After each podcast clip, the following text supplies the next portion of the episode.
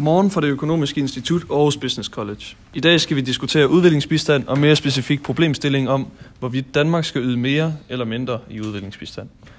Til at besvare denne problemstilling har vi inviteret nogle af de bedste eksperter på området, og i dag der har vi øh, blandt andet Christian Kaiser, uddannet fra Yale University og ekspert i udviklingsbistand.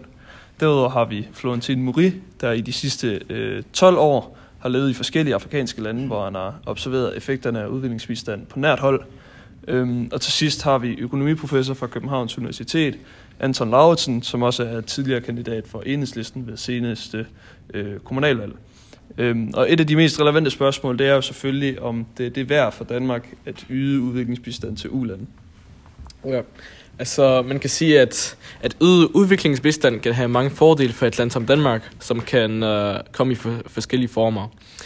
Der kan fx være en handelsmæssig motiv for os, hvor vi styrker vores eget erhvervsliv. Det sker, øh, når vi sikrer, at modtagerlandet køber teknologi, varer og anvender arbejdskraft fra os, som er donorlandet. Øh, der har altså siden begyndelse været i fokus at forbedre vores øh, konkurrence på markeder, som vil vokse i fremtiden.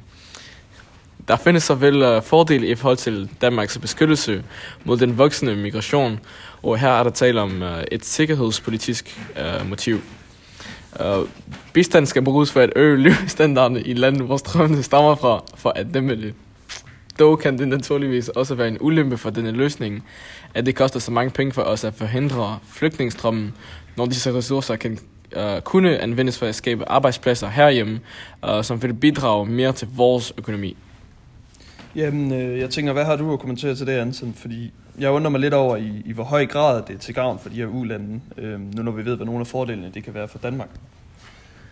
Ja, godmorgen først og fremmest. Øhm, det er påvist, at øh, udviklingsbistanden øh, til de fattige lande gavner dem. Det bidrager til at bekæmpe fattigdommen og ikke mindst fremme menneskerettighederne i, i de fattige lande. Hvilke lande er det påvist i?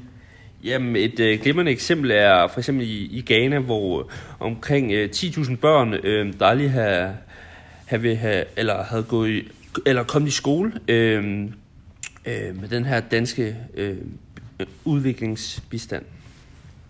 Hvad så med situationerne i Sierra Leone, hvor Danmark mistede en masse penge på et projekt, der gik i vasken på grund af Ebola? Jamen, det er du selvfølgelig ret i, men nu står jeg ved øh, min, min mening, og det er selvfølgelig ikke øh, alle projekter, der går øh, lige godt. Nu nævner du, at det er påvist, at udviklingsbistanden faktisk virker. Derfor så undrer det mig, at faktisk hele 80% af undersøgelser viser, at udviklingsbistanden ikke har nogen signifikant ændring i øh, den økonomiske udvikling i det pågældende land. Ja, altså, hvis man ser det fra et andet perspektiv, er det også til gavn for Danmark og de danske arbejdspladser. Vi skaber arbejdspladser, der ikke ville eksistere uden udviklingsbistanden. Ja, det, det er selvfølgelig også spændende, men, men hvad så med migrationen?